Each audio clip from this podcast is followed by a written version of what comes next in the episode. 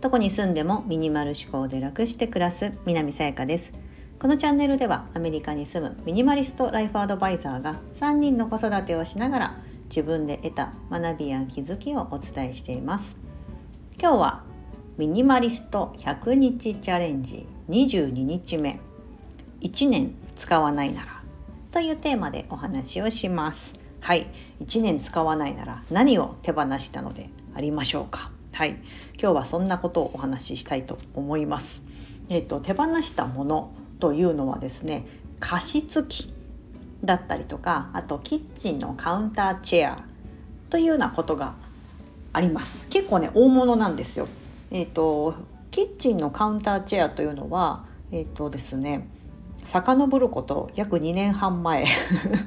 あのまだですね今あのニューヨークのお隣のニュージャージー州ってとこに住んでますがあの一度アメリカに来て引っ越しをしたんですねなので今の家に住んでますが以前はですねニューヨークのマンハッタンっていうなんか東京でいう東京の23区内みたいなところに住んでたんですよ。で結構その、まあ、都心部にいるので家が結構狭くてですね、まあ、そういう手狭になって引っ越したっていうのがあるんですけどあのちょうどおちびちゃんも生まれたってこともあってでその前の家ではですねダイニングテーブルを置けるスペースがなくってキッチンのカウンターをダイニングテーブル代わりにしてそこに椅子を高めのこう椅子をですね設置して、まあ、置いといてそこで食事をとってたんですね。うん、なんですけどなこっちのお家に来てもですねキッチンはまあキッチンカウンターがあって別にその椅子使ってやろうとはいけるのでなんかあの置いてたんですよ。なんか2つあって2脚あって1脚はもう先にまあまあ、1つあればいいかなと思ってたんで手放してたんですけどもう1個は、まあ、これ高さあるしなんかこう脚立代わりに脚立持ってないので脚立代わりにしとけばいいかなぐらいな感じであのまあ畳んで折りたたんでですね隙間収納みたいなところに置いとけたんでクローゼットの中にずっと入れてたんですけど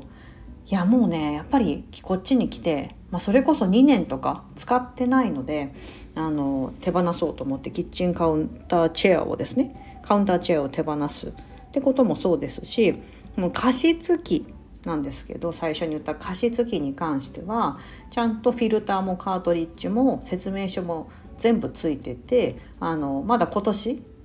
まあ、今年じゃない今年か使おうと思ったら使えるんです。なんですけどこの間の冬2022年の冬ですよね秋冬がもう終わって今春ですけどもあの使わなかったんですよ。まあ、理由はですねえっ、となんかこうフィルターの掃除というか加湿器ってどうしてもですねあの掃除しなきゃいけないじゃないですかやっぱり水を使うので加湿するために水垢とかたまらないために掃除したりメンテナンスが必要ですよね。で私が持ってるタイプがこう気化するタイプと言ってこうフィルターを通してこうあのパッと見何も蒸気も何も出てないけどもちゃんとこうあの水分があの空気中にこう散らばらされて気化されてであの湿度としてはちゃんと潤いがあるっていうようなタイプのものを持ってたんです。日本で買ってですねアメリカは乾燥するって初めから分かってたのでやっぱりそれは味付きいるよねみたいな感じで実はその他にもう一個あったんですけどそれはもうね1年半以上前に手放してて今回その残ってたもう1台も今回手放したんですがそのタイプのもののやっぱりね去年ねなんで使わなかったかやっぱりそのメンテナンスが面倒くさいなって自分の中であったんですよ。だから結構使うのに躊躇してたのもありますしもうおちびちゃんも大きくなって2歳になってるのでなんかそんなにこう鼻が詰まってグズグズとか、ね、あのやっぱりこう湿気がないと乾燥してると結構その鼻とかって悪化しちゃうじゃないですか。うんだからね結構赤ちゃんの時気をつけてできるだけ加湿したり夜寝る時もですねその加湿器ちゃんとつけてやってたんですがうんなんか家の温湿度計を見ててもいやなんかそこまでなんかめっちゃ乾燥してるってわけでもないしなとかあと冬ね秋冬ってやっぱ寒いから窓閉めてることが多いので朝とかさっとだけこう空気入れ替えますけどその後ずっと閉めてるとまあ湿度が40%から60%ぐらいのちょうどその適正の湿度に保たれてることに気づきあなんかもうこれ別にいらないなと思って去年結局使わなかったしと思って加湿器も手放す、まあ、そのセットとしてそのカートリッジとかフィルターとか、うん、で説明書もですねちゃんと置いててあのこれはですねこれはでもあの、まあ、そんな悪いものじゃないしまだまだ使えるのであの譲り先を確認、まあ、皆さんに聞くとですね欲しいって方がちょうどいたのでお譲りするんですけどもはい。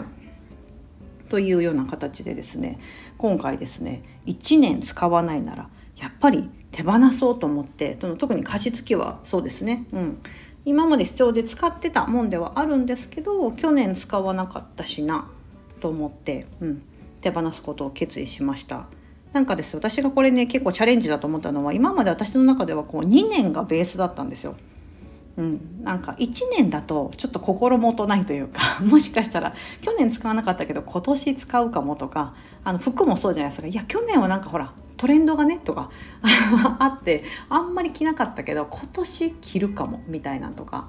でその1年っていうのは結構こう不安だなっていうのがあったんですけどいやでも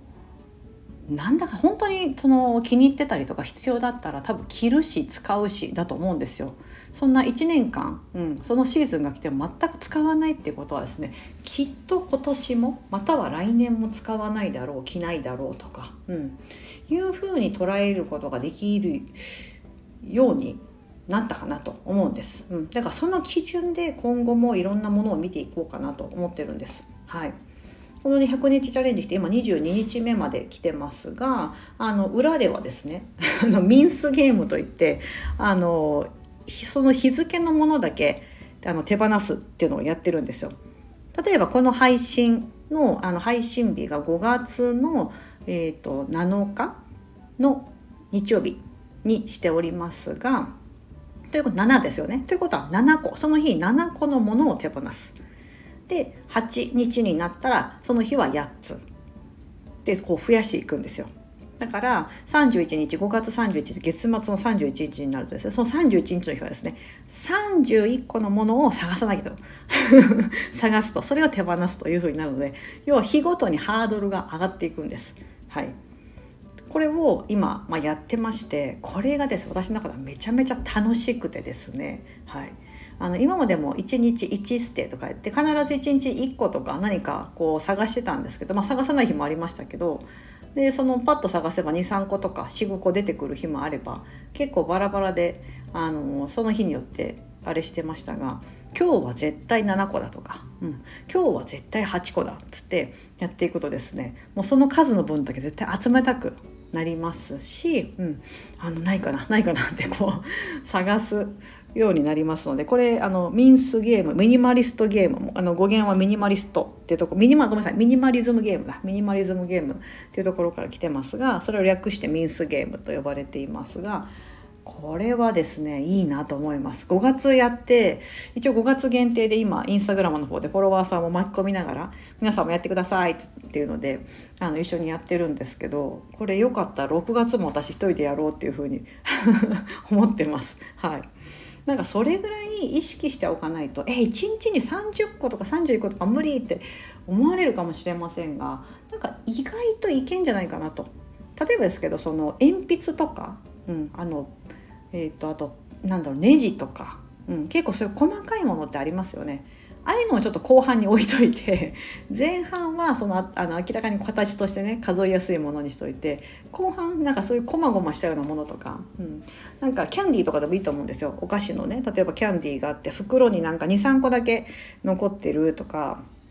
なんかおかきのパックのやつがあっていやなんかもうこれ絶対湿気てるわみたいなものとかあるじゃないですか日本だと結構個包装のものとかね多いと思いますし。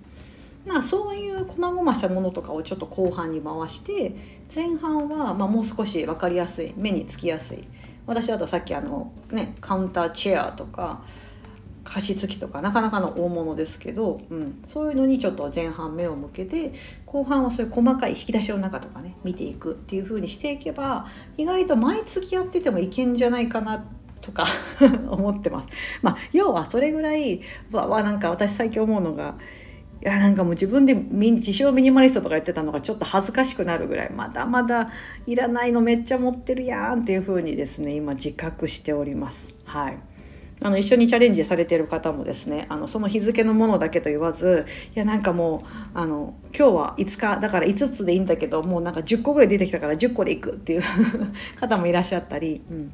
であの改めてそうやって意識しておかないと本当に物っていうのはなかなか家の中から出ていかないなあっていうふうに思ってます。はい、なんかあのね物捨ててばっかりでもったいないとか思われるかもしれませんが逆にですねその溜め込んでる方はやっぱもったいないなと思いますし今捨てるか将来的に捨てるかだけの違いなので、うん。ね、引っ越す時に大量に捨てるか毎日ちょこちょこ捨てて引っ越し時には全然捨てませんだったら結局一緒ですよね、うん、捨ててる数としては同じになりますし、うん、そもそも物があのあんまり少ないとか必要なものが少ないなっていう自覚してるとですね買わないので、うん、なんかそれこそ私の中では買わないことこそがエコかなっていうふうに結構最近思ってます、うん、私の中では、うん、なんかその分別とかもちろんしてますし最低限のことやってますが、ね、なんか捨てて捨ててばっかりでもったいなくないですかって言われるたり思われたりするのかなと思うんですけどなんか私の中では買うことの方が、うん、あのもったいないなっていうふうにちょっと最近では思っております。はい。そんな感じですね今日は1年使わなければもうそういうふうに捨てる決断、まあ、手放すっていう決断をあのできるようになってきたんじゃないかなという一つまた成長したなと自分で思っております。今日はミニマリスト100日チャレンジ22日目。1年使わなければというテーマで、まあ、カウンターチェアだったり加湿器あとフィルターとカートリッジ説明書とあと棚板かな？あのはい。棚板の なんだろうストックの棚板があったんですよ。今使ってる棚の。うん。それもあのもうそれ以上棚板この棚の中に入れる必要性ないよなっていうふうに思ってそれも今回手放します。はい、という感じで日々ミンスゲームというのをやってですね、はい、日々日々物は我が家から物が減ってってる。私は非常にそれが快感で楽しくなっておりますもしよかったら皆さんも是非やってみてくださいその簡単です本当にその日付の数だけものをその日に手放すと、うん、すごい単純明快ですしちょっとずつハードルが上がっていきますがゲーム感覚で楽しめる内容になってますので、はい、よかったらコメント欄で「こんだけ捨てたよ」とかあったら教えていただければなと思います。はい、ここまでお聴きいただき本当にありがとうございます。素敵な一日をお過ごしください。